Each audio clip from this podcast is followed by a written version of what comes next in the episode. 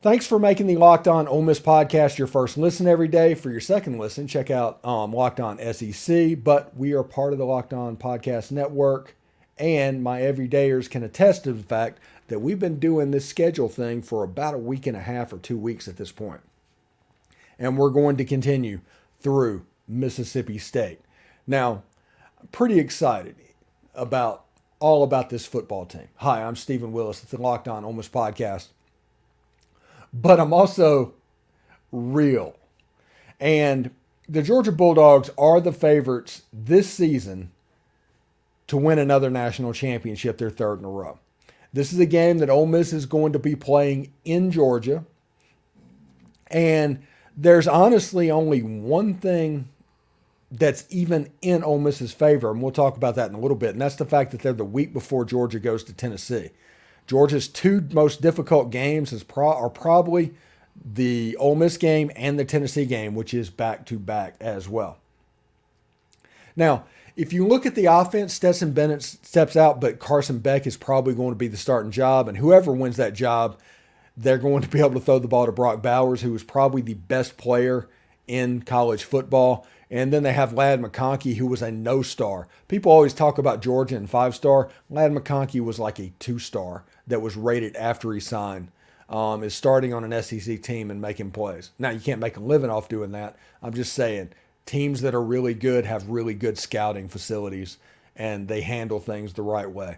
Georgia also dipped into the transfer portal at the receiver position um, for RaRa Thomas from Mississippi State and Dominic Lovett from Missouri. Lovett was the alpha in Missouri's receiving room last year, even though Luther Burden was on that team.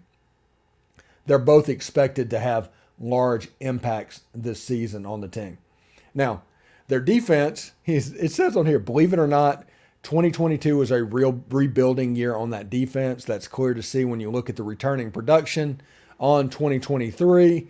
It always starts up front where grizzled veteran Zion Logue, Nazir Stackhouse, Tramel Walthour, and Warren Brinson are back. Younger guys like T- Tyrion, Ingram Dawkins are expected to have a massive impact, while Mykel Williams, who missed most of the spring for a relatively minor foot surgery, is back on the bunch. Now, the final analysis is on this, and we're, we're going to keep this relatively short, well, kind of relatively short.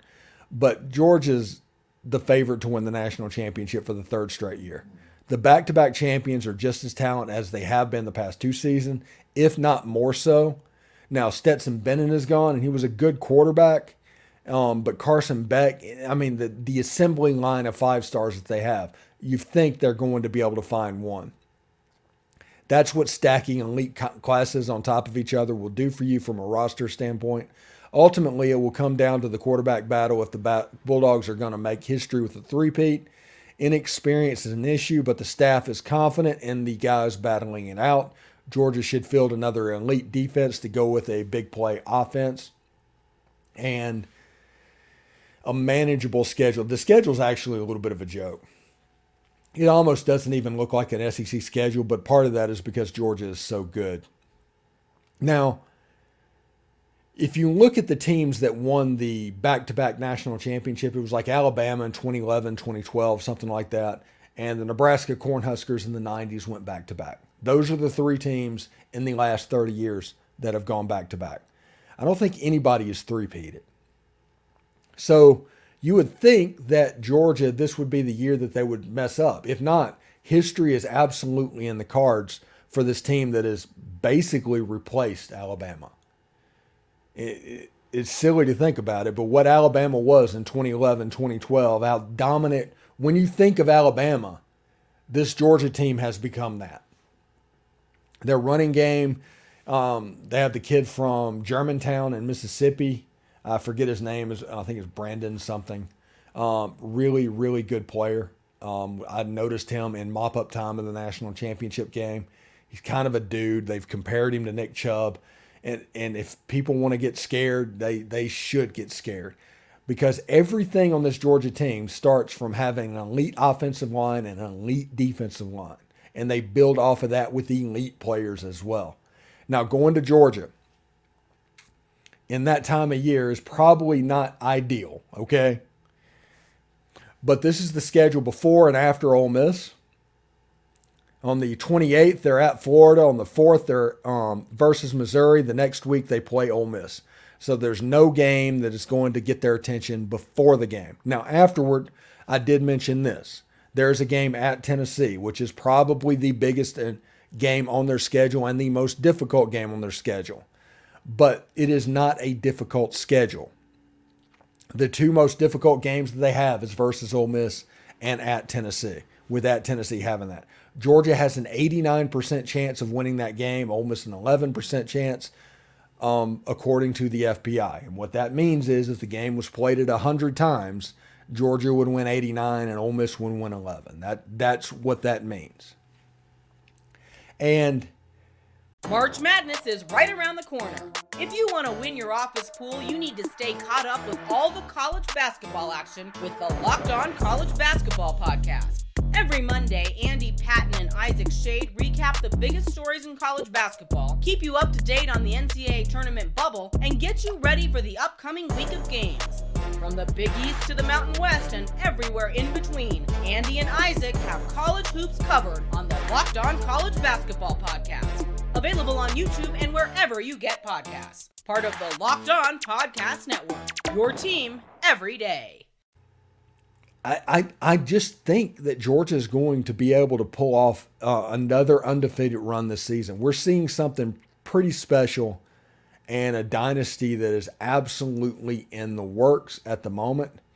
Now, if you look at the W's and L's, I did mark that up as an L. Ole Miss right now sits at seven and three in my list over the week. Ole Miss is going to be favored in their last two games. So um, if you play the numbers, Ole Miss should be nine and three. Although that Egg Bowl game can get weird, but that is what we're looking at currently. Now, whenever you sit here and look at these games and you try to figure out what's going to work, what's not going to work, injuries, 15 different things could happen to influence the outcome of a football game. This one I'm not sure about. Now, when I was at the Under Armour All American game, there there was a person from the AJC, which by the way, if you're an AJC person covering Georgia right now, good luck, buddy. But there was an AJC person there that was describing the Georgia Bulldogs. And he said in 2024, that's the first year of the 12 team playoff, Texas and Oklahoma, all of that happening. When that happens, their whole defense will be top 100 players.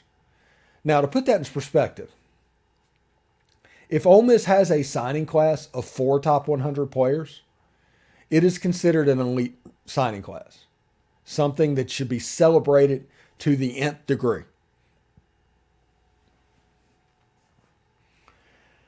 Georgia can have upwards to four or five top 10 players. They're cooking. Their machine is absolutely working. Their collective is doing the things they need to do. You are looking at what the modern college football team looks like. Now, here's the other thing that you need to remember. And I think coaches have really long memories. Kirby Smart's first year, they came to Oxford, and Ole Miss absolutely killed them. It was 42 to nothing at the end of the third quarter. Georgia scored two later touchdowns, but it was a bad look for the Georgia Dogs that day. Ole Miss completely waxed them up and down the field. In fact, that was probably the swan song of the Hugh Freeze era looking back on it. But Ole Miss ended up winning that game like 45 14. Coaches have long memories. And even though Hugh Freeze is not on the sideline, I don't know if Georgia's going to take it out on Auburn or if Georgia's going to take it out on Ole Miss, but we'll see exactly what happens. I know that Hugh Freeze gets them first. So maybe a little bit of that sting will be taken off, a little bit of that rose, um, that bloom off the rose is going to be taken off of it a little bit. But Georgia has the most talented in this conference by a significant amount. Texas A&M, Alabama is probably tier two. Tier three is LSU. I mean, that's the way it sits right now. Georgia will likely win this football game. Upsets happen. I've seen Ole Miss go over there with Walker Jones. We talked about him with that when he was on the show, talking about the Grove Collective, about him running down with Brock Kreitz, Hines Ward, this play in like 1995 or 1996 that was the turnaround that allowed them to be ready for that 1997 run. Upsets happen. I don't know if this is a game that you should look for an upset on. Seriously. Anyway, should be pretty good. Anyway, thanks for making the Locked On Ole Miss podcast your first listen every day. We're free and available wherever you get your podcast, including YouTube. We're part of the Locked On Podcast Network. Your team every day. My everydayers. We're going to go go towards SEC Media Days next week.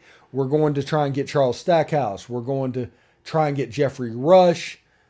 Those are players that are coming up in the short term future. We also have some other stuff that we're looking at that could possibly happen down the road as well. So, hope everybody enjoys that. I hope everybody has a great weekend. Before this, like I said, I recorded this one a little bit early, so if something happens, I may have to do a reaction to it. But overall,